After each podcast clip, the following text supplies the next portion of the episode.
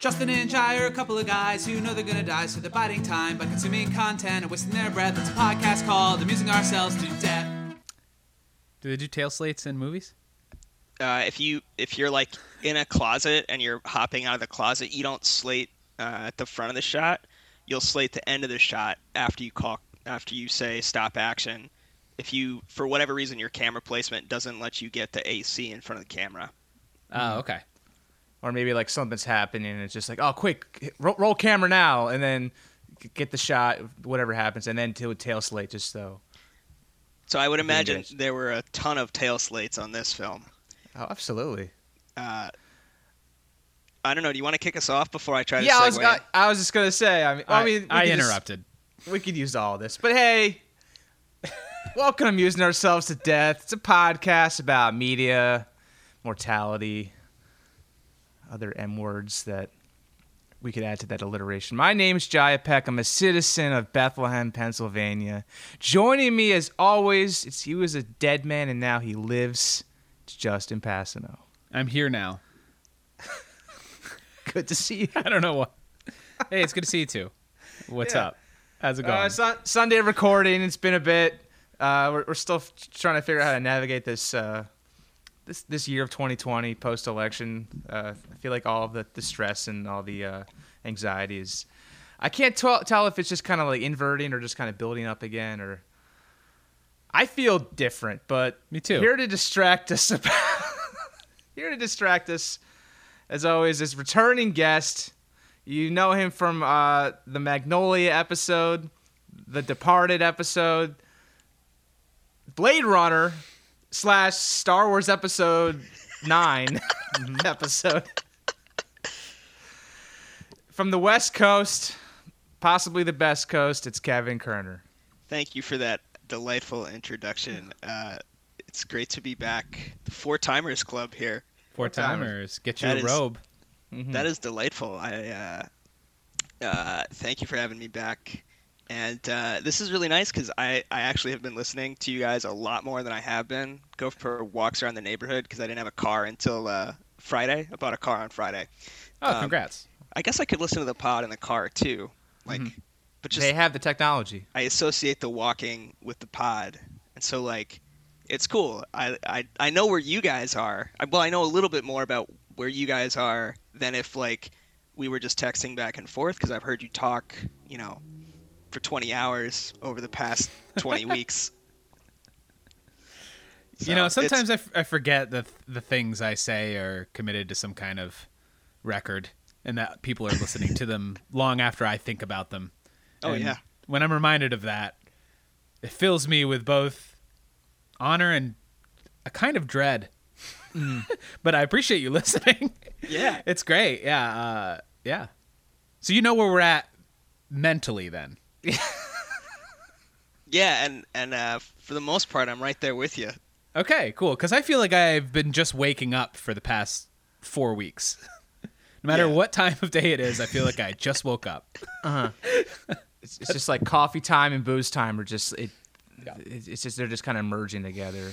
Yeah, the, the other day I was like, I know Jay, you've talked before about trying to not play video games when the sun's up.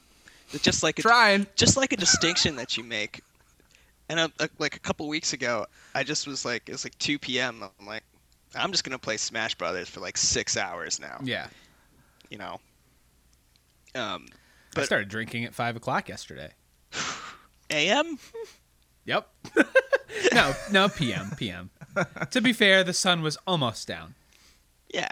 Yeah, that's the worst part about early daylight savings when it's just like yeah, five o'clock on the dot. It's just pitch black outside, and you just kind of want to go to sleep, but Come to a- like good four hours of come to a latitude that's further north, man. It is like you've got like 11 a.m. to 3 p.m. Like th- those are your hours here. Uh, I I knew it was going to be bad because I was here in December um, when I came out and interviewed, but I didn't realize it would be this bad. Like the other week, it was like four o'clock, and it was just like I didn't have any lights on in my apartment. It was four o'clock, and everything was dark, and I just it's like, wow, is it is it time for bed? Like, what, Yeah.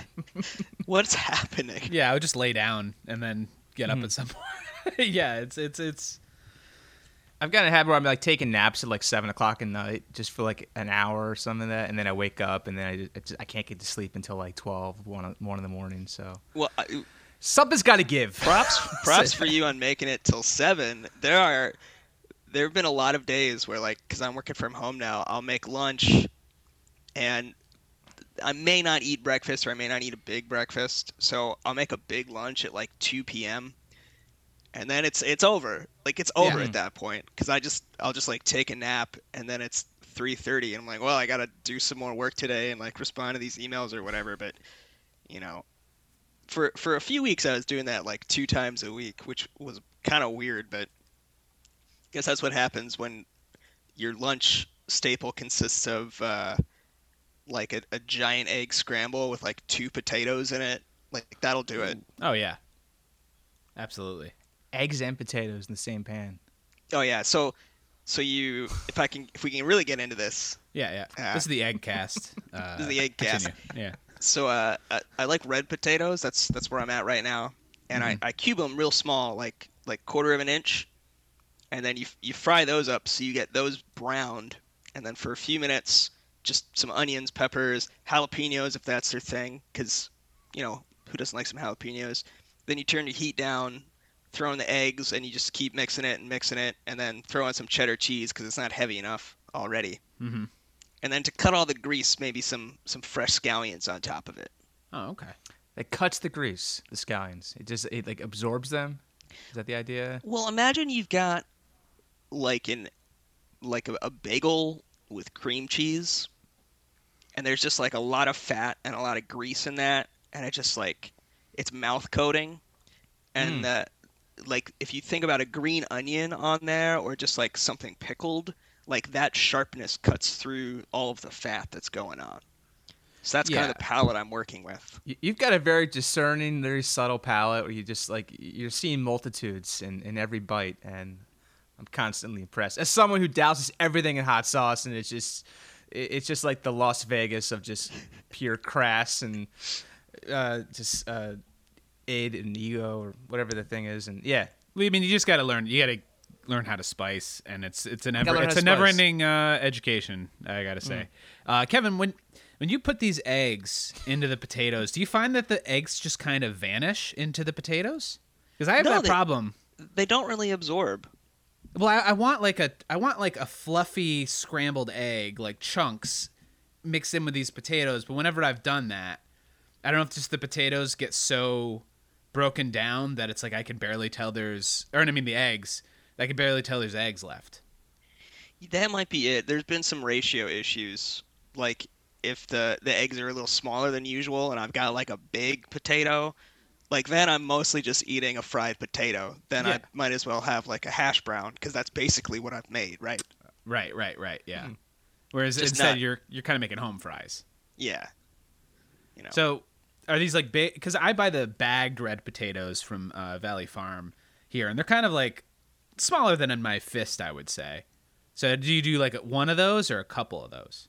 I'll do like I'll do like one one like it's just slightly larger than a golf ball sized one. You Okay. know what I mean?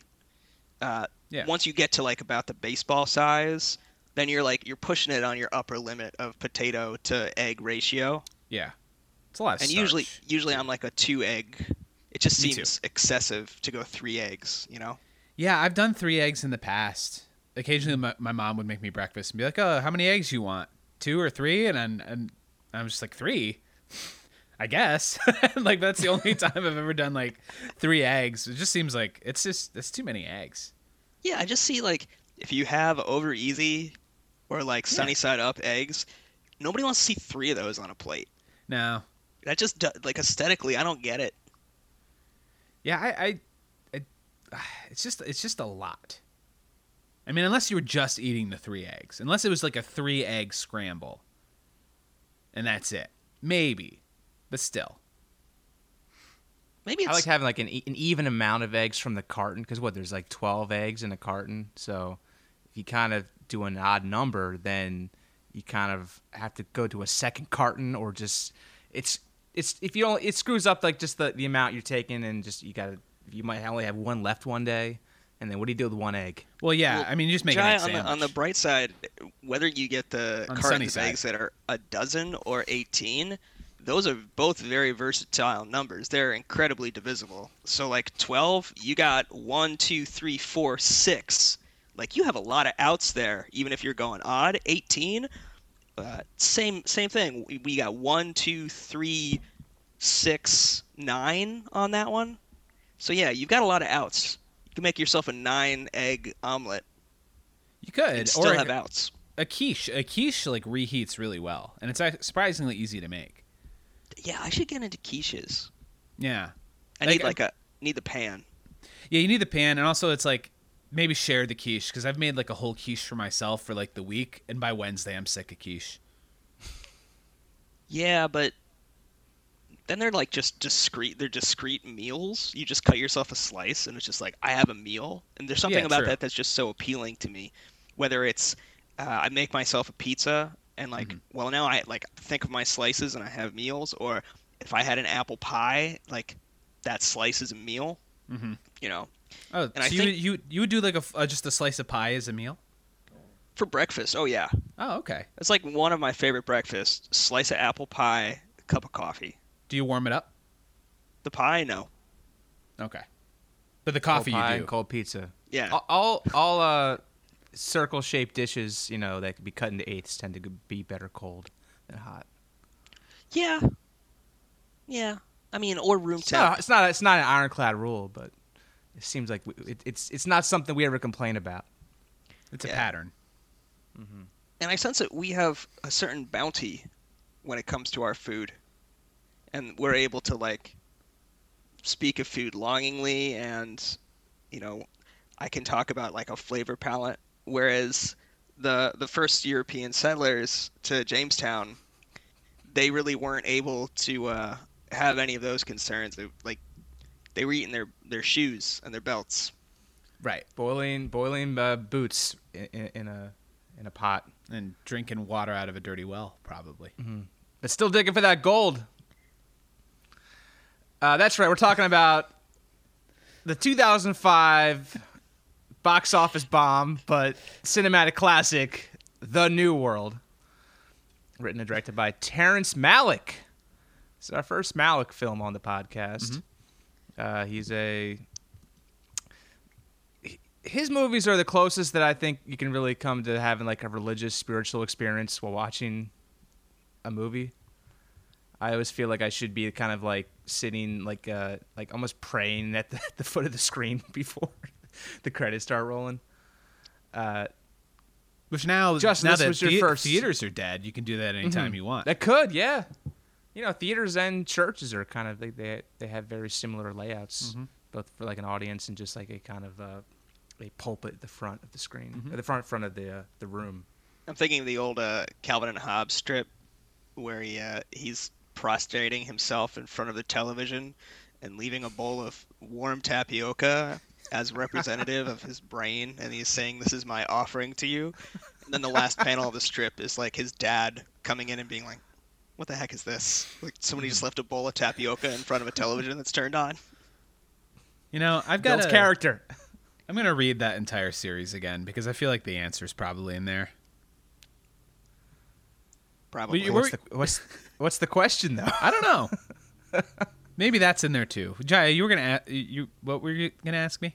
Well, I was gonna say like, well, uh, Kevin and I, uh, we, we've seen some Terrence Malick films in theaters together. We, I think, I think we both have a, like a somewhat respect for this guy uh, and enjoyment. We, we, we traveled to, to, to Philadelphia a few times to go see the, the new Malick movies. Nice. Uh, Justin, this was your first one. Is that right? have you Um, seen any of this guy's work before? Nope. Nope. This is my first one. I remember my parents rented The Thin Red Line. Mm. And I maybe heard a little bit of that while I was upstairs playing GoldenEye. Um, but other than that, no, I've never seen uh, any of his movies until now, which I, I thought I had had. Uh, you know what? I feel like I maybe saw Tree of Life, but I might have blacked out. I don't remember anything about it.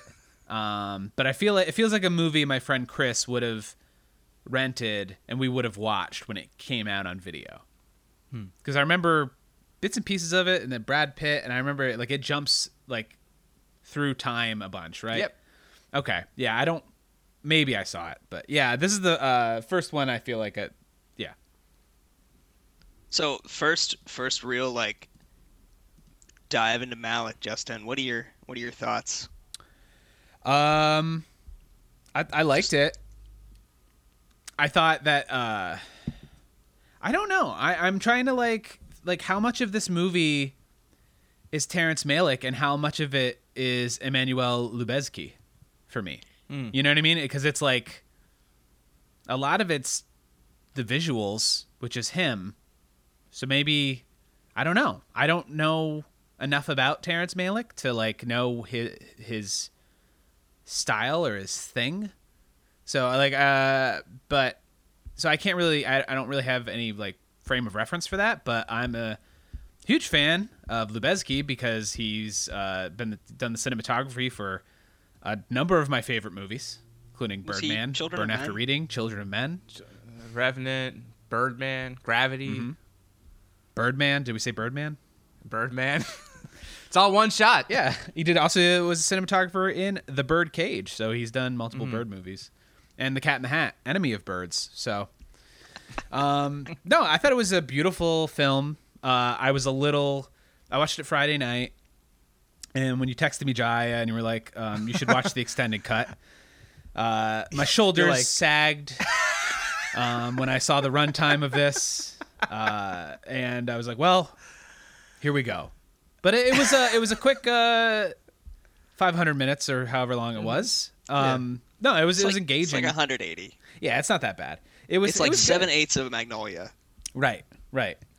Um, but with like barely any dialogue, or really like I don't know. It was just it was it was beautifully shot and uh, very sparse kind of story. So I liked it a lot. Yeah. I mean, this might have like the most plot of any Terrence Malick film that's Great.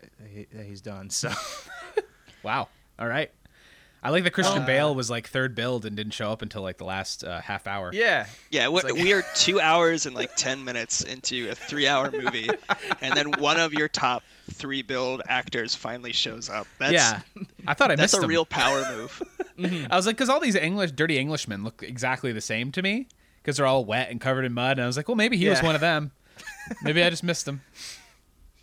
but within all the dirty Englishmen, there's like a who's who of people going on there. You've got like Ben Mendelsohn's in there, um, uh, Noah, Noah Taylor, Noah Taylor, yeah.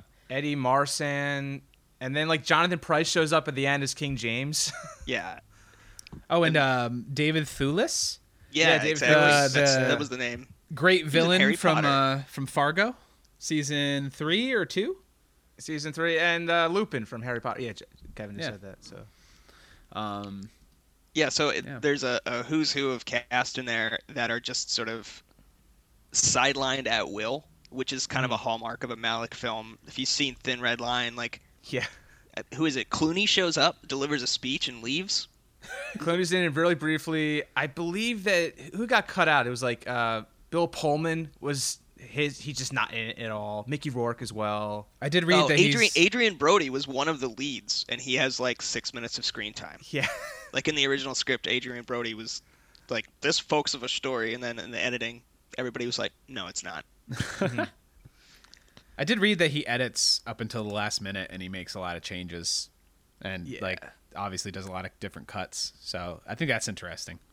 it's not clear to me looking at what's been written about him and what other people have said to him um, like how how much he's actually doing and how much he's just like checking off on and okaying and like creating the environment for something to happen he feels a little bit like um, like milch in the way that he just sort of creates the environment for these things to happen um, sort of in the way that Milch writes. Because when you look at like editing on his films, he's usually got like four or five editors, and they're all working on like separate pieces of it, and then other people are working on like the transitions between the segments, and it just sort of feels like. I don't ever think that he has a specific like we need to have this shot now or these are the words that we need to see. It's more just like he creates the environment in which things can happen and everybody's along for the ride and willing to you know shoot a million feet of film on a on a project that's going to gross like a hundred thousand dollars at the theater at best, and somehow people get on board with this. But yeah, it it's gives you a really different conception of like artistic ownership because everybody knows what a Malick film is. Everybody knows what they're seeing when they see a Malick film. But as far as like him specifically taking out his paintbrush and like this is the canvas I want or this is this specific sound design or whatever, I, I feel like he he may just create the environment and provide suggestions and, and sort of maybe nudge people in certain directions. But yeah, there's a quote from uh, Olga Kurylenko. Uh, she was one of the stars of uh, To the Wonder, the uh, the Ben Affleck and Rachel McAdams and Javier Bardem Malick film that made about half a million dollars. Uh, and she just says like you know they're on set and he just ma- they have to like ADR most of his movies because he's just kind of like right by the camera just saying keep moving keep moving don't stop just keep go go twirl around twirl around you know dance dance and just he just keeps giving like just these intense directions to the actors and it's probably why there's poking, so much voiceover. poking them with a stick. Yeah exactly. So much voiceover so much magic hour so much so many hands uh, grazing fields of wheat Straight out of Gladiator too, of course. Mm-hmm. Have you guys done Gladiator on the pod? No, no, I haven't no seen that real since Ridley movies. I don't believe 2003 probably. Well, we did do one Ridley movie. That's right, we did do Blade Runner. So yeah, so uh, it's um, it's interesting to think about his process and then kind of what comes out of it, and it's definitely kind of lyrical or poetry if you want to think about it that way. But Justin, your tone poem, yeah, the tone poem. Justin, your response of like, yeah, I liked it, but I'm not quite sure what it was. I think most people when they see Malick films for the first time have that reaction. First time I saw a Tree of Life, I had even seen, I'd probably seen Thin Red Line and probably um, uh, the the first one, the, um, the Badlands. Martin Sheen, yeah, Badlands. Thank you and even after seeing Thin Red or seeing Tree of Life, like I came out of that film and I really wanted one of my friends to have like a hot take on it specifically so that I could have the alternate take. I just wanted to feel like very strongly in one direction and they all didn't really know what to feel about it and I just like sort of sat in this uncertainty for a, a very long time about that film. And now it's one of my favorites like mm. I've you know getting in the right mindset when you're watching that can just like crush you. I think. Uh, but the even having seen his work before and watching uh, Tree of Life, I was like, I'm not sure what to do with this. You know.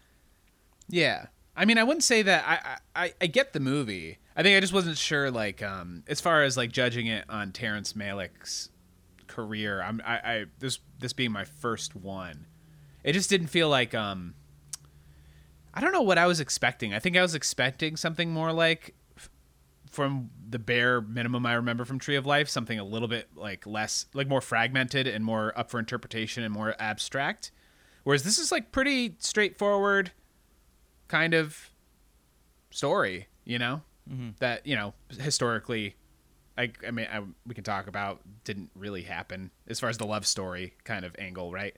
Um, mm-hmm. But yeah, I don't know. I thought that I, I think the whole time I had a foreboding that it was going to build to some kind of uh, incredibly depressing slaughter of these of these Native Americans. Like, I don't know. You know, I think that like a lot of movies like this that I've seen in the past do that in kind of a pornographic way, like you know, Just violent, like a, like a, series of progressively worsening decisions and yeah. misunderstandings and miscommunications that uh, eventually leads to like, you know, the first casualty, right. and then that's the thing that sets you down the path. It's the same thing of like, you know, warring gangs or different tribes or different clans or like, you know, gangs of New York. Yeah. Yeah, exactly. Yeah, like, and um, I, I think it felt the way that I appreciated that they didn't do that because it felt more real. Like the the fight scenes felt clumsy and awkward, not from like you know because they're obviously choreographed pretty heavily.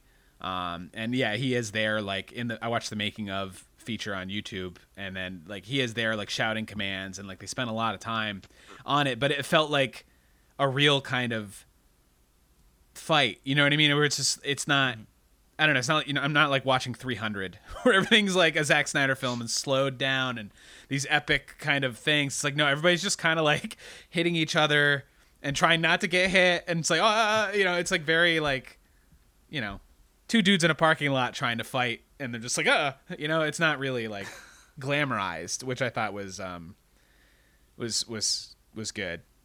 I don't know. Which is interesting, uh, the, the word glamorized in this uh, context, because the entire film is like is beautiful, Yeah. and yet Mm. like when we're watching one of those fights, like the big, the big brouhaha outside of the fort, and just like the lighting and what's going on with that, it's pretty, it's pretty wild. It's like overwhelming. Yeah, I mean, like the sequence after John Smith, like he, he gets like captured, but he then he lives with with the natives for like a I don't know a month or two, maybe longer, and then when he finally does come back to like that fort, it's just like he's like walking around like almost like a movie set of nature. It's just like what is this? Like you know, we, there's a, there's a better way of just of, of living in this world, and you just chopped these trees down, made this like this kind of disgusting fort, and like you're all starving because you don't know how to live with nature or just you know ask the earth, you know, just to provide or just live in, in, in harmony with it. It's like a different planet. yeah, Yeah, it's disgusting and depressing. Mm-hmm.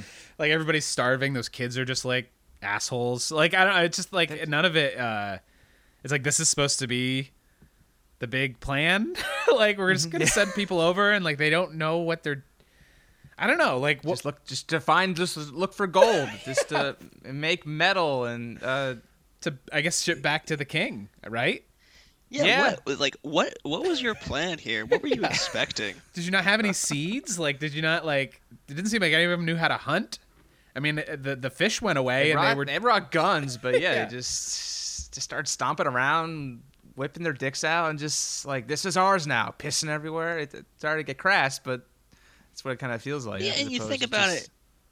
You know, there's no general story. You can't go buy more gunpowder or more bullets once you're there. no. Mhm. So what are you gonna you gonna mine for the materials at that point? Well, that takes some infrastructure, doesn't it? Yeah, Like, what did you expect coming here? yeah. Like like they, they like they were digging more for gold than actually digging like a well for drinking water. Yeah. wasn't that one? yeah, of the, that was one of the Yeah. scenes. Yeah, yeah, they're starving, but they're instead of like, go, yeah, going to like hunt or find food, they're just like trying to mm-hmm. buy, like find gold. And he tells There's- them like it's a curse. There's a handful of beats in this film that are really drive the metaphors and sort of the the themes home. And one of them is like when, um, you know, I nobody ever calls a character Pocahontas, so I, I feel weird calling the character Pocahontas. I, I watched it with subtitles, and it's subtitled as Pocahontas. If Yeah. that helps, but Rebecca. um, when Rebecca Rebecca Rolfe. Rebecca Rolfe. When she when she comes and lives at the fort, and the the woman comes in and is like, she's gonna take care of you now. I mean, so that that part was just really cringeworthy. Just of like, oh, this we're gonna teach this person how to be a respectable English gentlewoman.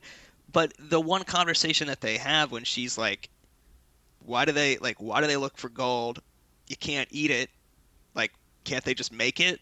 Like, who who cares? yeah. and she does the other woman doesn't have an answer for him and that's like one of the one of the handful of times in the film where it actually is like hey hey we're actually going to verbalize what some of the thematic elements of this film is other than unspoiled beauty and nature and, and harmony and living with land the idea of like this resource that you think you want like what is it actually providing for you and i think that is that's one of the times that like if you haven't really been paying attention, you can actually sit up and get some clarity. Mm-hmm. Yeah, totally. Yeah, because it. Yeah, there, there's that. yeah, go ahead. Sorry. No, no, go ahead. I mean, there's the moment where she's like reading, like uh, I think uh, later on Christian Bale's like teaching her how to read and like kind of just like paging through like a textbook or something, and or there was maps of the world. Probably and the Bible. She asked that question: Is the Bible? And she's like, Why does the Earth have colors? Yeah, it's just like I, I guess it's just like that's the idea of like maybe assigning value judgments to like this is like just, you know, you know why does it really you know this is blue because it's the water this is green because it's the land but like it's all like one thing and you know even the way you shade something could just connotate different types of like the tone of how, your relationship with this image and uh, I just thought that was a question that was just kind of lingering with me. Why do we need to Why give this- everything a name? Yeah, yeah. Why? Yeah. Why does the Earth, Why does the Earth have colors? She was uh, in the same sentence. She's like, "What's a day?" Yeah. Yeah, Yeah, what's time? yeah. Yeah, sixty minutes is in, a, Yeah, in yeah. an hour. yeah, that also It's is like, pretty.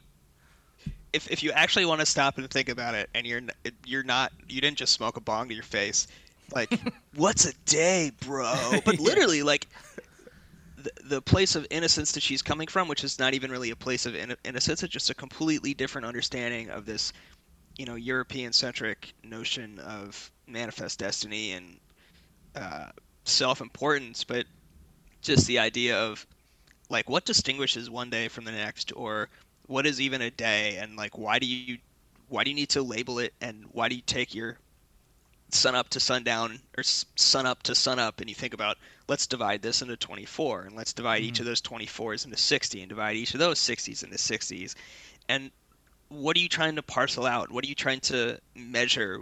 And you're just you're watching sand tick away is what you're watching right? You know it's just how much time have we been here and how much time have we have left and compared to like the the native uh, as pre- presented in this film of like you know things come and things pass and like this too shall pass sort of sort of attitude towards it. And that's sort of that striking sort of uh, founding metaphor or founding conceit for a society and how they sort of come into con- conflict with each other Right. Yeah, what do you need time for if we're all just kind of living together and helping each other? Li- like just we're, we're not setting appointments like you know oh, I, I'll see you Tuesday at three o'clock to, to go do this capitalism thing or go to go mine for ore. Or it's just it's like no, we need food. We'll we'll help you get food. Or we'll help you live. It, it's yeah, the, the concept of time is is that's that's that's uh that's what's damning us all. One could argue. And to to quote a very on the nose line from a David Fincher film, Jaya, if everybody thought that way, there'd be no wars. Which film is that? Ben Button. Mm, haven't seen that yet. Uh, I haven't. I have not revisited that one. I was just talking about this the other day. But now with Fincher having like a a moment, might be worth the checking Mank, out the again. Mankment. the, the Mankment. It seems like an odd film for him to attach himself to, like an odd story. Maybe just because I've been Yeah. watching a lot of Mindhunter and Zodiac, and you know, like all these like kind of, I don't know. It just seems like a, just a different tone. It's Well, I the think his first dad thing- wrote the script, so I think it's, there's like this big personal connection to it. Hmm. So Who wrote the script? uh, Fincher's father. Oh, I thought it was um the dude that wrote Forrest Gump. Uh, No, I'm pretty sure his dad. His dad wrote the script. Huh. Uh, Oh, no, wait. Yeah, screenplay by Jack Fincher. Go figure. Yeah, Yeah, he it's died in 03, but the first film that he's done that's not about psychopaths. Yeah, that's what I'm saying. I was like, unless, unless Ben, I haven't seen it. Is Ben Button a psychopath? I don't know. No, he just ages backwards. You know what a good movie is? Jack. Should cover I've Jack never on seen the it. pod. Should do a double feature of Jack and Benjamin Button. Jack and Benjamin Button. The other movies are just weird ways that time affects the body, like kind of slightly slightly sci-fi. yeah. Uh, our, our our one friend in school did that for his thesis. Somebody living backwards. Um, Tommy Was did it that. called? Was it called About Time? No, time Times Arrow, I think. Times Arrow. Yeah, Yeah. I think I'm, I may have cut some of that too. So back in the day. Shout out to Tommy Strauss, Yeah. wherever you are. Shout out Tommy Strauss. Someone I've lost contact with over the last ten years or so. I'm sure he's one of our between 60 and 80 listeners. That many, man. That's cool. Yeah. That's cool. Sure. There's a big platform here. Yeah. Hey. Responsible. You know, we're, we're gotta yeah. use it responsibly. Oh, of course. We're putting, As putting you in front of uh you know, Giving Kev- Kevin Kerner a Yeah. platform uh, could be a question of being responsible, but as as Uncle Ben once said, with great power comes with great, respons- power, they fly now. Oh, okay. Mm. they fly now? They fly now. Um yeah, and there was So what do you what do you guys think about kind of this reconception of or this myth making aspect of this. So this is like the founding myth of America, and this is a lens that Malick is is seeing it through. It's it's not conquest exactly the lens that he's using, and it's not colonialism. It's not like capital extraction. He's looking at it through a very different lens, and I was wondering kind of what's your take on that myth making or re myth making process that's going on in this film? Um, yeah, I had, I had uh, some complicated thoughts about it because in the beginning it seems like um, I don't remember the name of the the captain who uh, he saves Colin, Colin Farrell and he's like, oh, don't hang him after all. Uh, the Captain guy, Christopher Plummer. Yeah, he leaves and then comes back. You know, on that six month whatever. How, how long? I wonder how long did it take for those ships to get to get there and back? Probably a long time, right? I- Like four months, maybe. Yeah.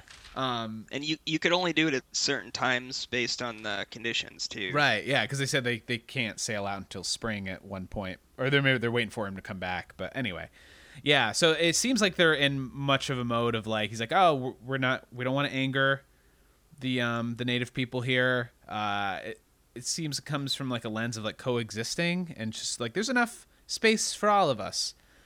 But then like you know an hour and a half later they're burning their crops and all this. It just like doesn't work out. Like it just seems like no matter what they do, it just there's always some kind of misunderstanding. Um, and there's also they they do it as far as like the um the chief of the of the tri- the local tribe uh is like very adamant of like no we got to get rid of these people. Like he can stay here for the summer. You guys can have your summer fling whatever you want to do. Learn what you can from them.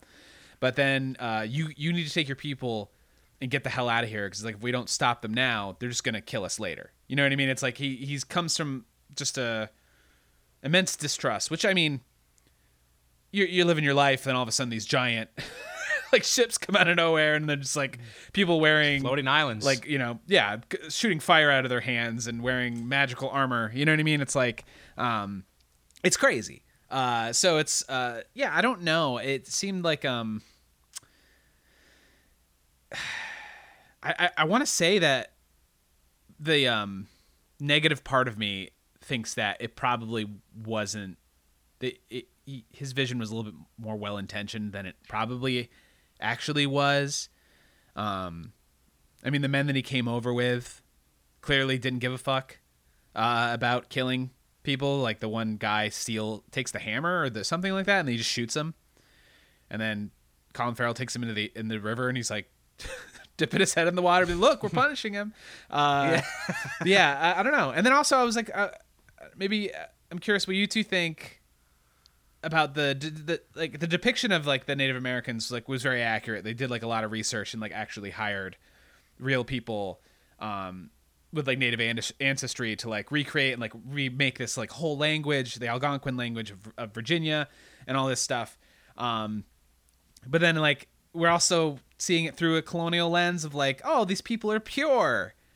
But it's like well they're still human. I'm sure there was some assholes there right? Like it just seemed like is this is this a weird unfair kind of vision of these people? Is it like demeaning in some way to say that like oh look they're pure and perfect and untouched you mm-hmm. know? Whereas like and there were some like stylistic choices, like especially when John Smith gets captured by them, just the way they kind of the editing kind of like ramps up just to kind of create this unsettling kind of mm-hmm. vibe that could be construed as like yes, these are like boogeymen or just you know th- th- this alien relationship Yes. that he has with them. But then it also does just treats like just their vision with like I, I would say the utmost respect Yeah. and uh yeah how much is like depiction how does that equal endorsement and yeah i don't know it's a not? it's it's weird i don't know i just didn't know how to how i was supposed to navigate that i guess It's a really weird. It's a it's a really tough line to walk in this instance too, because the the sort of two major competing perspectives have two vastly different ways of recording their history Mhm. in that period of time as well. The Europe has the written word, and indigenous people have oral traditions, and so listening so watching some of the behind the scenes stuff and listening to um, some of the people with native ancestry talk about their heritage and talk about customs that was that were passed down from 400 years ago. And i'm thinking your knowledge from 400 years ago is based on a, a mode of communication that that we in like a eurocentric mindset like we have been taught to distrust the oral tradition right? Because it's not set down in stone. But mm-hmm. anytime you write a thing it's it's a it's obviously part of uh, it's a reflection of the cultural milieu at the time that you're writing it so um, why you might go back and do a historical investigation on, at a certain point of time, um, you know, has a lot to do with what's going on in modern day as, as you're writing it. But with something like this, it's like there's these also these two competing ways of recording history, and I I don't know if Malick is able to combine the two because this is this feels not like a historical epic, right? This doesn't feel like you're hitting your historical beats you know it it has more in common with poetry which is you know a spoken thing on the other hand it's it's been put down you know it's been recorded so there's also that tension going on there as well so a lot to unpack here Yeah. Yeah, it's just like what yeah, what is he trying to say with this movie? You know, like I just don't know. I don't know what I'm supposed to take as sincere. I guess it's just maybe the point of it is just these two like worlds just kind of trying to make sense of everything. And then mm-hmm. maybe that's it. You know? I mean, Malick's always just been extremely interested in just in nature itself, and just like I think there's that one quote from like Thin Red Line where the guy's just like, "Why does nature vie against itself?" You know, just over shots of just men blowing each other up in like in these lush, beautiful jungles, and he's trying to just yeah, he's trying to unpack something about our capacity for reason and instinct and uh, yeah, like there's got to be a better way. I, I I don't know if you guys watch the show Lodge 49, but there's the, the one main character. He just like keeps telling the story. It's like you know, for 3,000 years, these Indians just lived on these beaches. They just fished and fished and like you know told stories and camped out and just surfed all day for 3,000 years. Like why, why can't we go back to doing that? You know, what what it, we just exchange what was this deal with the devil we made just to, for mod- modernity and technology that and we lost a part of our soul on that on that journey towards it you know what the word we were looking for was like three minutes What? ago what's the word empathy that's what empathy that's what he's talking about. It's like a radical understanding between two very different cultures. Like what needs to make that possible? And it's like, well, empathy is not sympathy, obviously, and radical understanding really doesn't even quite cover the concept of empathy, but you need to be willing to like be uh, dramatically like hurt like to be able to have some sort of you know some sort of success in understanding somebody else in that concept. But even even that sense like think about how we conceptualize the idea of a conversation or a discussion or an argument. If you conceptualize an argument in terms of um, attacks so he attacked all of the all of my weak points versus thinking of an argument conceptualizing it as a dance as in you're going back and forth with your partner and you're trying to like find out how to move within this construct like that's two vastly different ways of understanding an argument a verbal argument. And those sort of metaphors also like i don't know makes you think about language and how that functions as well. And we're not really talking about the movie anymore are we? Or are we? I know, I think so. It's, it's just like trying to find a, some kind of way of existing together and some kind of compromise because I think not to get political, uh, but like you know we're living in a time where we've never been more isolated these and unprecedented polarized. times justin What's un- well, yeah, Look, we're all in this living in an uncertain time. I think, uh, uh, and you could coin me as saying that. You know, I I think uh, we're we're almost. I'm just gonna round up. We've been doing this for a year now because it feels like a decade. Um, so these times are now precedented. Yeah. So okay. starting from now forward, in these precedented times. All right. Sounds good. I'm into that. Yeah. I'm I'm this is the distinction. Great. Today, Sunday, whatever it is, November something's. Yeah, the original idea was this is our Thanksgiving, or this was going to be the Thanksgiving episode. yeah, right? I, I, I, yeah, it was a kind, kind of the founding of America. What are we thankful for?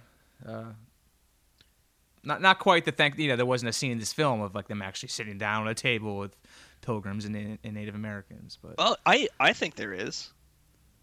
I- oh, the scene in the wintertime when they bring the food. Yeah, that is Yeah, absolutely yeah.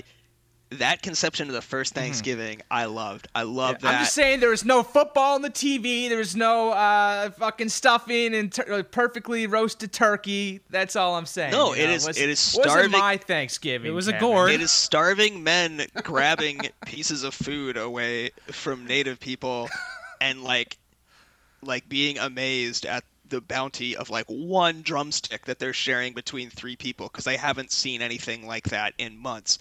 And that compared to if you think about what you did in like kindergarten, first grade, you know, the do the drawn out turkeys from your hand and mm-hmm. like the construction paper pilgrim hats Yeah. and of like acting out the first Thanksgiving. You know, no, these people were dying of starvation. It was awful. It mm-hmm. was like probably one of the worst ways to die because it's protracted and you just progressively get weaker and weaker and weaker, and then eventually, you know, you eat somebody.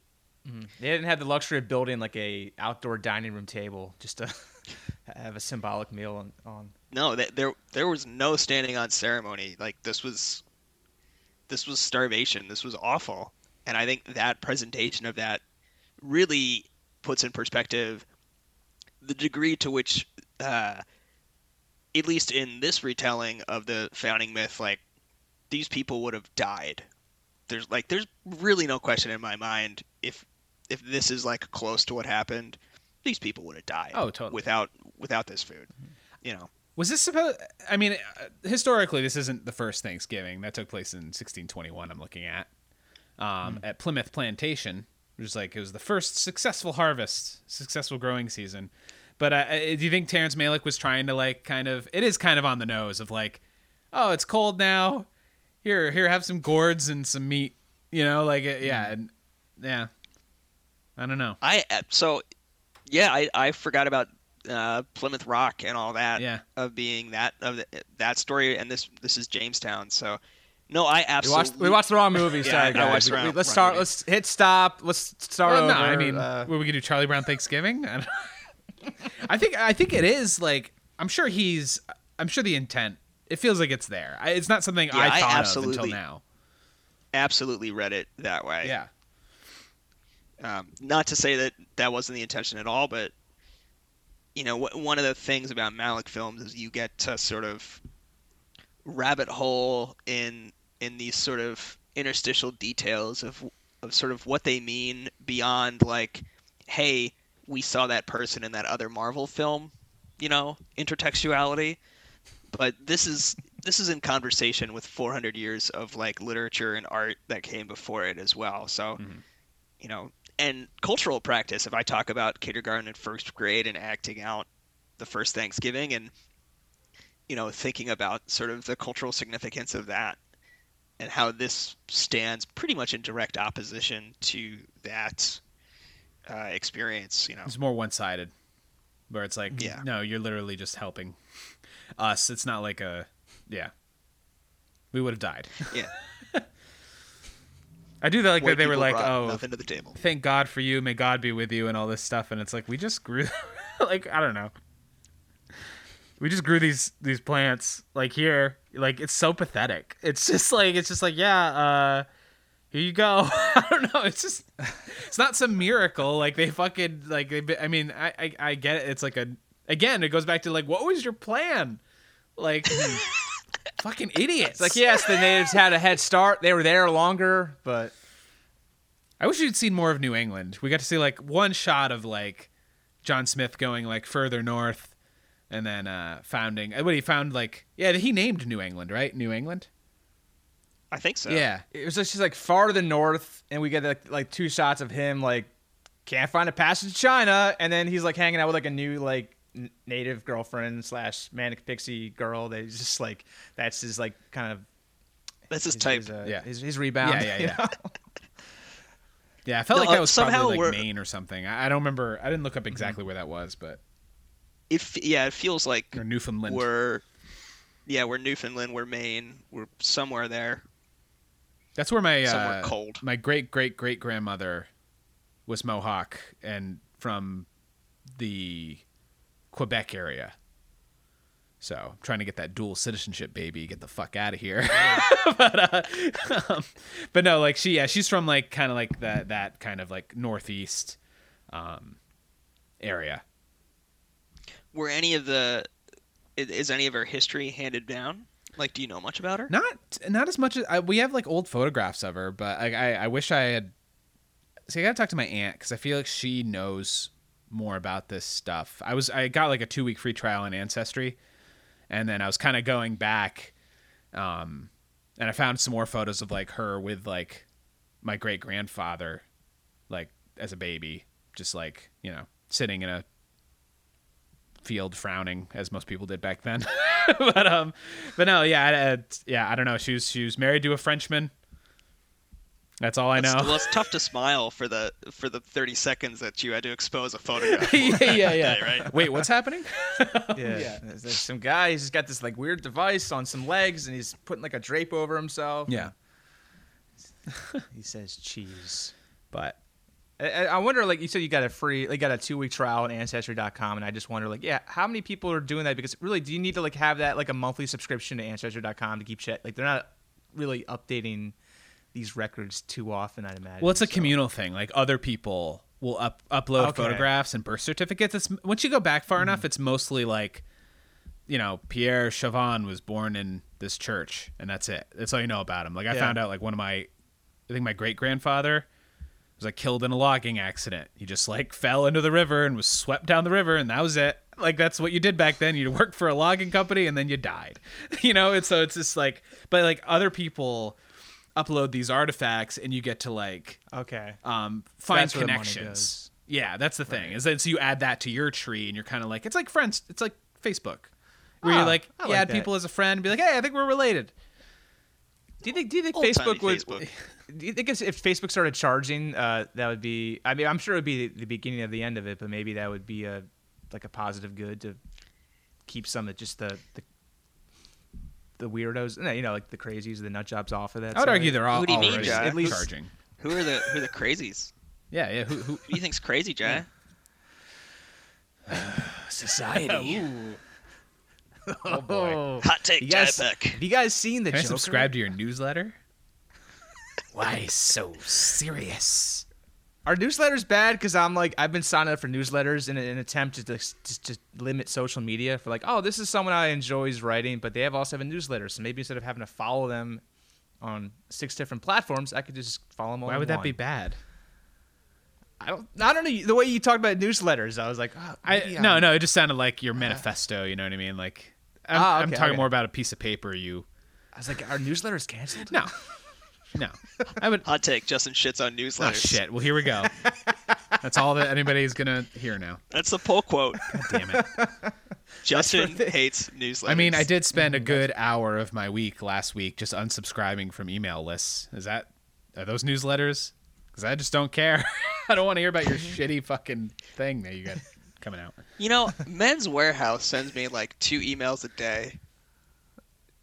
Wow, two a And day This, yeah, this has been for like three years now. is It's like, realistically, how many times a week can I buy like a three hundred and fifty dollars suit?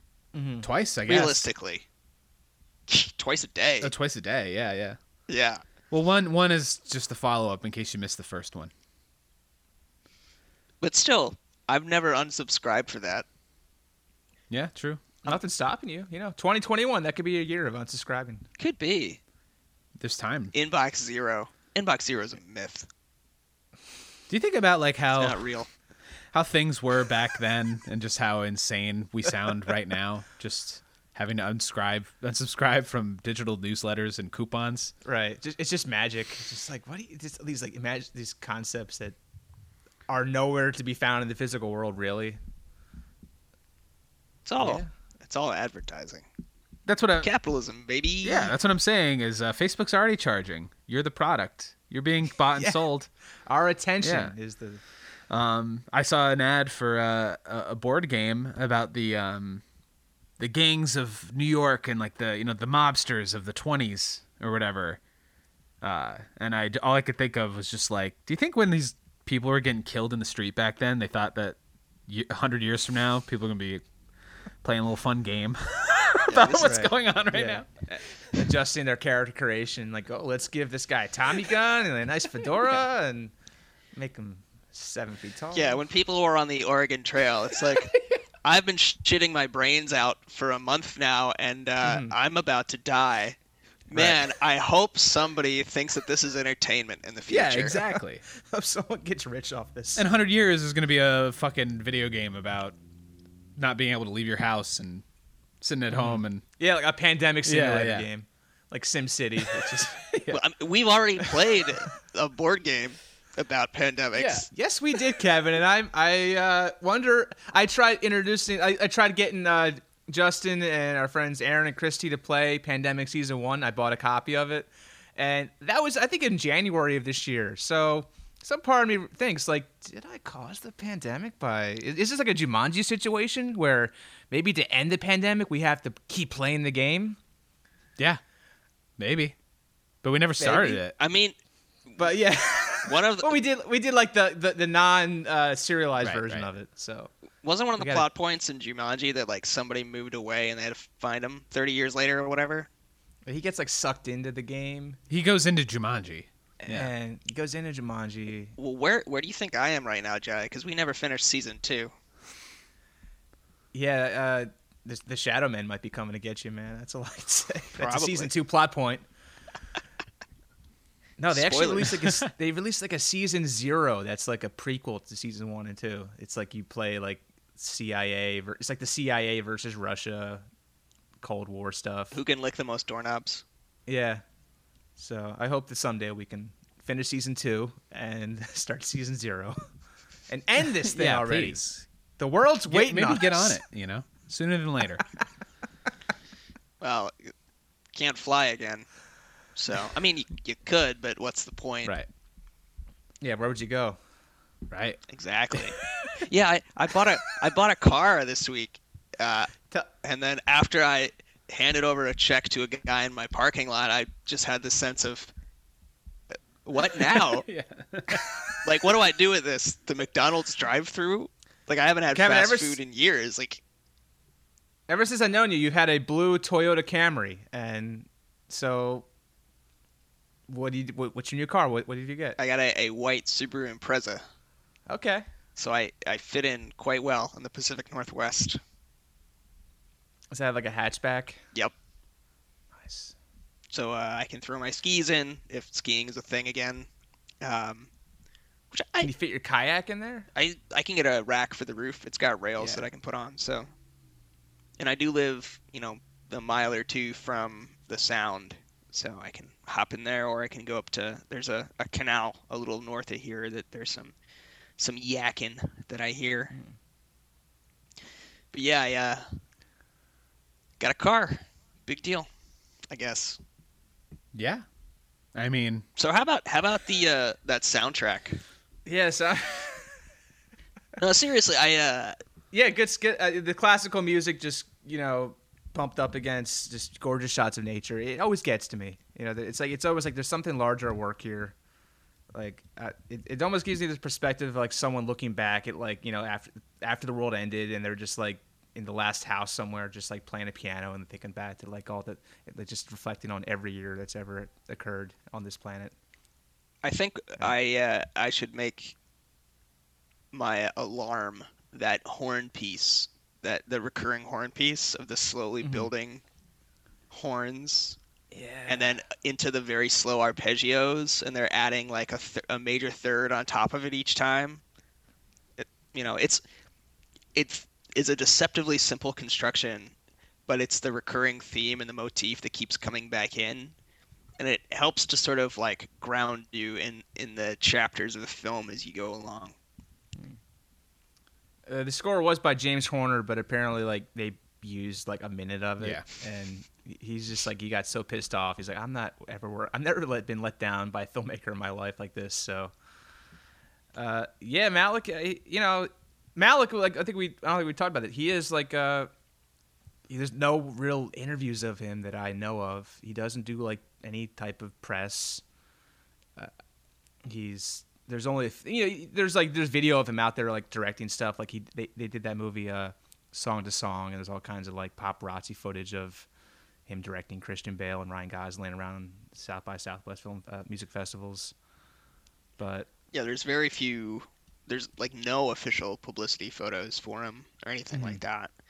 he, he actually did like a, a talk at uh, the Garden Theater, New Jersey, Princeton, like a couple years ago. I think it was before Hidden Life, but he he did something. I mean, there was this. I remember it was like one of the sister theaters of the County Theater where I used to work. I just remember seeing all these like kind of po- like invites, but like the tickets sold out, but also it was just like no cell phones allowed, no cameras allowed. We don't want any people taking video of Terrence Malick. He doesn't want it. It's, just, it's not his jam. But I would have loved to hear hear the guy talk in person. You know, it just would have been one of those just Yeah, it's experiences. That's got to be pretty crushing for somebody to write a whole soundtrack on a feature film and then not Mm. have any of it used. But on the flip side, by the time 2005 rolls around, you know, Malick hasn't made many films by that point, but you kind of know what you're getting into, which is a giant question mark as to whether or not your pieces are going to be used. You know, see Adrien Brody in The Thin Red Line for Yeah. details. Yeah, I mean, like I just I even know this. Like he made Badlands in like '73, and then he made Days of Heaven in I believe 1980, and then he took 20 years off, and nobody really knows what he was doing in those 20 years, except for maybe just like uh, he just taught philosophy and was like translating uh, books or something. mhm.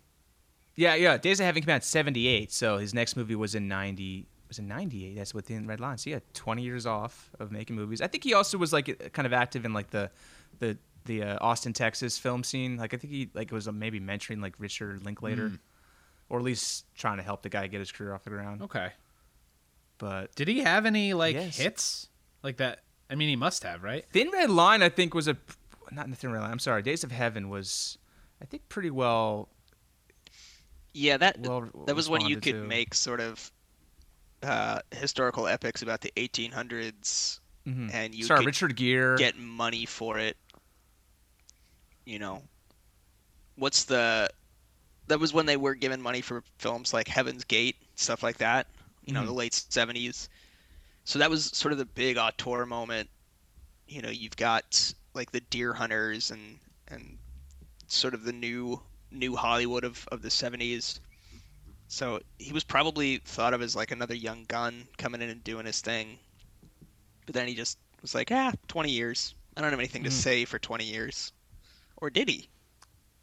Yeah, and and now like in, this is his new like prolific period. He's he, he's got another film like in post production right now about like uh, I think it's about the, the life of Jesus Christ through a series of parables, and Mark Rylance plays four different versions of Satan, I'm in. and yeah. So yeah, the guy he's got some he's got he's got a song to sing, and uh, as long as he's singing that song, I'm I'm here to dance to it or listen to it at least. Yeah, but, you know, uh, thinly veiled Christ like figures have shown up in most of his work. Yeah. Yeah. Uh, any other closing thoughts about Malick? Uh, Uh, our, our friend CJ, is, he said that this is his favorite credit sequence of all time. Favorite Hmm. credit sequence? Yeah, Interesting. with the maps at the beginning. Oh yeah. where's some nice maps? You- Uh, it's great. I actually rewatched the first like half an hour this morning just to just to get a flavor, just to get that music, and just to get that first Christopher Plummer line. You came to these shoals in chains. I remember the last time we watched this Kevin together was I think Music Fest. You, me, and CJ were just uh, roaming the streets of Bethlehem with our mugs, and instead of letting you guys drive home, you all crashed on my couch. And I think the next morning, like I think I just I there was a Criterion sale going on at Barnes and Noble, and I was like, hey, I picked up New World, or maybe CJ picked it up, and we watched that uh, that morning.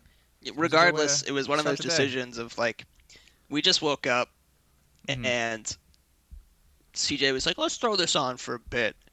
Yeah, Uh, just just to get over our hangovers from Just from Music uh, three hours later, You know, we're still all sitting there. You had no food in your apartment, literally no food, Mhm. not an exaggeration. Uh, you did have coffee though, but Of course, I had coffee. uh, after like three cups of black coffee and no food, I was like, I need to eat something. Mm. So that was my first. The, the hunger that I felt uh, definitely mimicked the settlers of Jamestown's hunger. So I really had a visceral Mm-hmm. experience, a visceral visceral connection with this film. First time I, I saw told it. I told you guys if you wanted to, I had some belts. You could boil them in some hot water, and uh, you'll be fine.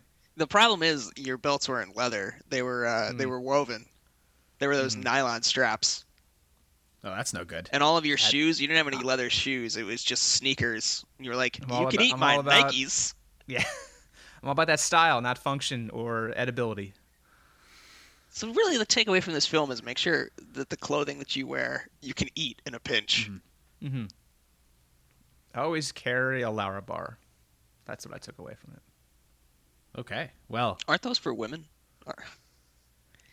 That is such a pointlessly gendered product. This granola bar is marketed towards women. It's all food, man. Yeah. Yeah. was it was the soda that came out two years ago that was just for men? Was it Mountain Mountain Dew or Dr Pepper or something like that? Coke for men? Monster energy drink. I don't remember. Yeah. Uh, you know, if you want to be extreme. yeah. well, uh, yeah, that's that's New World by the New New World. World, by check it out. Malick. the New World. It's a good uh, movie about the, f- the f- kind of the f- lead up to the founding of America, and It was uh, very uh, it was very good. Very sparse dialogue. Uh, Mhm. Told mostly by voiceovers. We didn't really talk about the ending or any of that stuff when she gets to England. I thought that was kind of surprising, but maybe that's for another yeah, day. and she's just kind of like walking around in this kind of like Disney World Yeah. of nature, and just like, all right, I'll I'll roll with this, I guess. um, Yeah, that's For now. that's one of those other points where it, it brings the metaphor really back to home in the sort of uh, utterly controlled version of nature of what the English think or what a European centric view thinks nature is. These perfectly manicured lawns and manicured trees, and the comparison there is striking. And it's just like, oh, nature is something to be controlled and parceled out as we see fit rather than you know to be understood and sort of lived in and lived with so yeah, that yeah, uh, the scenes in the sort of uh, uh, what's the word the man the mansion backyard yeah. mhm. at the end It, God said there's uh, there's no straight lines in nature, but then man said, uh, not, "Give me a minute," and then hold my beer. to quote a ridley movie god doesn't build in straight lines the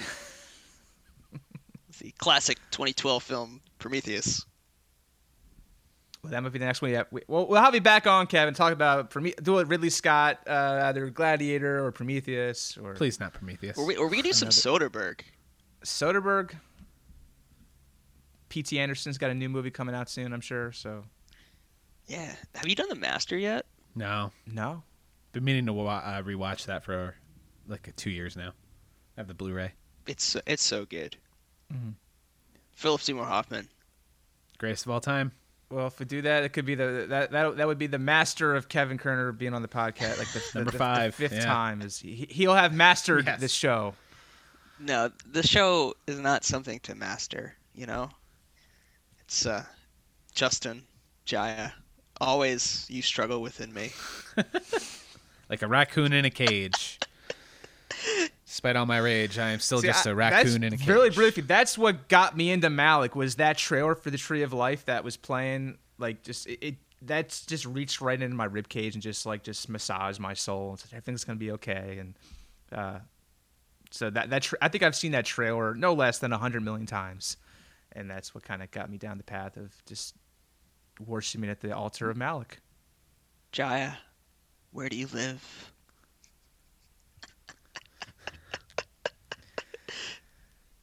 Briefly, let's go to our Ugto segment. You gotta check this out. Brief recommendations on other things you're watching, playing, reading, doing. Kevin, what have you been Ugtoing these Ah, days? So I've been very slowly reading through the recogni- the recognitions. Um, uh, William Gaddis book from the 50s, I think. Um, sort of kicks off a lot of postmodernism, and uh, it's only like a thousand pages long.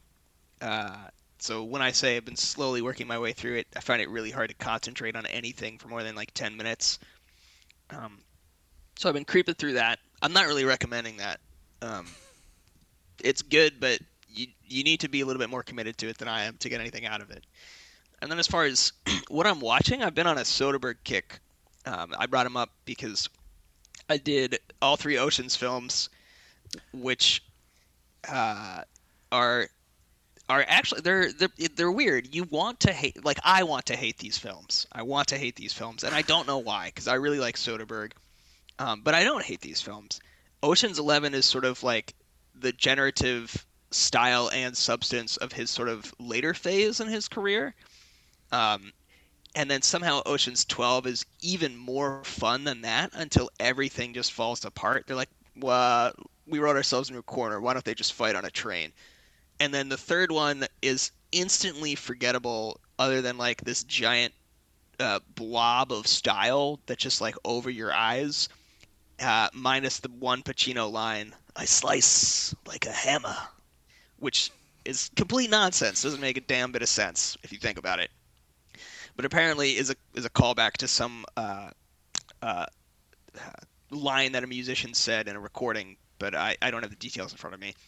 And then because I did the the Soderbergh sort of like complex plotting and topsy turvy nature of it, I thought like uh, side effects I would like to watch, but I didn't I didn't find it on streaming. But what I did find was Wild Things, which is like the dumb person's side effects. So I watched that, and then when I was like rabbit holing down the 90s, I went from side effect or I went from uh, Wild Things right to Basic Instinct because why not, you know? So I've been doing like sort of plot heavy, uh, down the rabbit hole sorts of things, double crosses and twists. That's kind of what I've been into right now. Tables being turned, things going sideways. Yeah, and uh, um, I've been playing Cyberpunk obviously since it was released on the 17th What? of November. as- You're playing Cyberpunk already? Yeah, it was released on the 17th of November, right? Yeah, it didn't start downloading for you, Jai. It started downloading for me that, that night. I, I think I might be on a different internet than you guys are. It's it's telling me it's not coming out. yeah, Ke- 10th. Kevin Oh, and that's I are so on the uh, the free internet. yeah, Yeah. You're not you didn't get for that. Uh, I I said, you know, you get you had to like apply on a waiting list. Uh, they made a new internet. Turns out it's way better. I've been paying for internet like an Yeah. asshole. Which that's why we we were so confused when you said you were like on Facebook. On the new internet, there's no Facebook. No, there's really no social media at all. It's new- usually uh, this sounds like a dream place. Yeah. place. you know, and Can you can you get me in? I mean, it, it would be like a real clash of Please. cultures in in new internet yeah. Versus the old internet. Also, I'm out of invite codes. Sorry. and really, the people that come from old internet now, we give them like a season, and then and then we tell them they got to leave. You know, Yeah, yeah. They're the you know because if the old internet sticks around, they're just gonna kill us all. yeah, all the viruses that old internet brings into new internet. hmm That's one of the things All that right, we're really yeah, we we want to keep it uh keep Mhm. it clean. So, all right, well, I'll just I'm just gonna keep uh, unrelentingly try to improve myself and my my online brand to hopefully deserve an invite. To Wow, new I don't miss old internet branding. we don't have that either. Yeah. We don't have capitalism in No. new internet. sounds like Everybody gets one coin for the year, and then we don't even use it. Don't even really even need it. Yeah.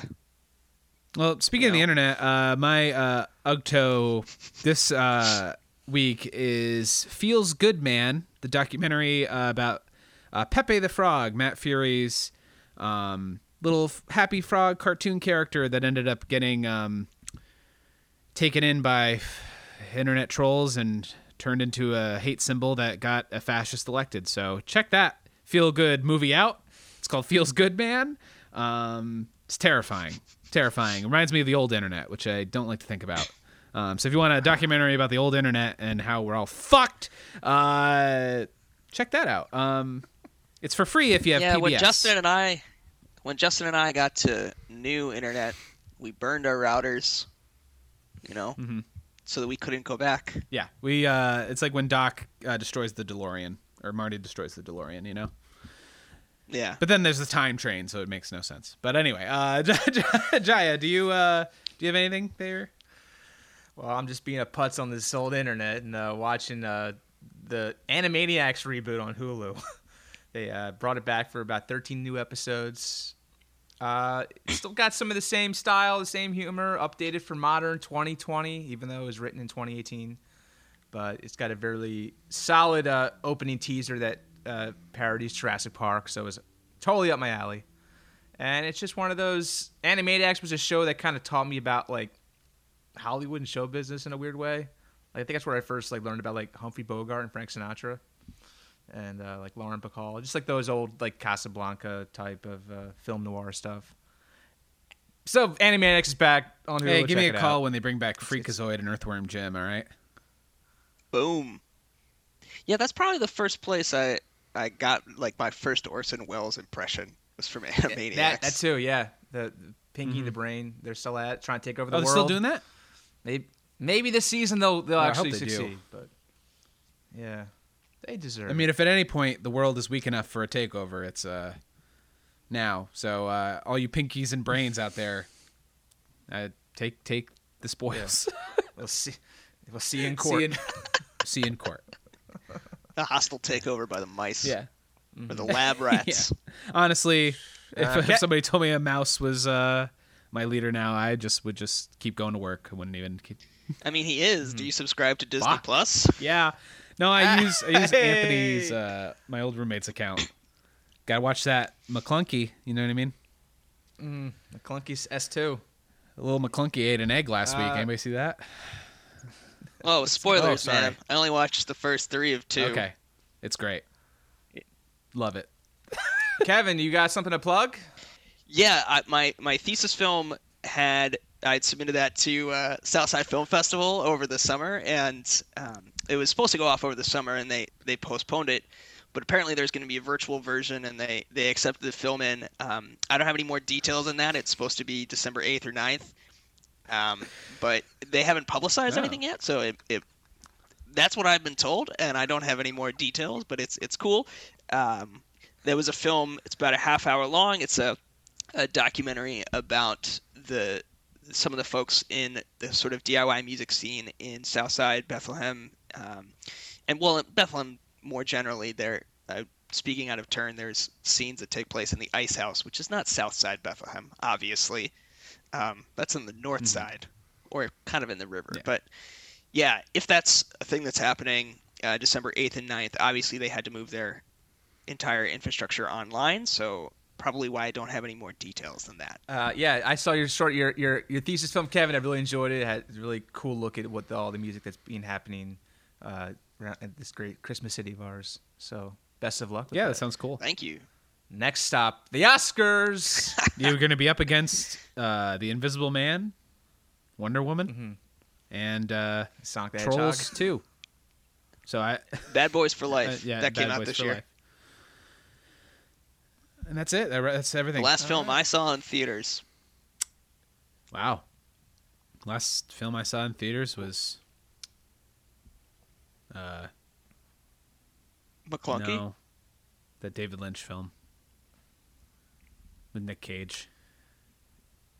Yeah, Oh, Wild at Heart. it's the last one I saw. Yeah. And my last one was uh, the Harvey Quinn movie. Harvey Quinn. I thought I liked the Harley, Harley Quinn. Quinn. movie. I thought that was good. What? Yeah. It's a combination of Harvey Weinstein and Harley Quinn. Oof. It's Jo- Why so serious? Joker's Joker's girlfriend. Let me tell you how I got these scars. Well, that that does it for That about does week. it for this week's episode of Amusing Ourselves to Death. Have a happy Thanksgiving.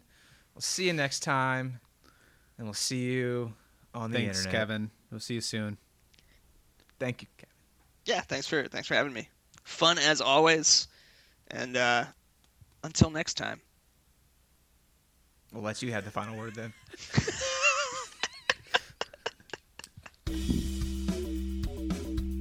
Amusing Ourselves to Death is produced by Jaya Peck and Justin Passano. Artwork by Evan Stutz. Theme song by Pretty Lousy. Find us on social media at Facebook and Instagram at Amusing Ourselves to Death. Get in touch at amusingourselves to death pod at gmail.com.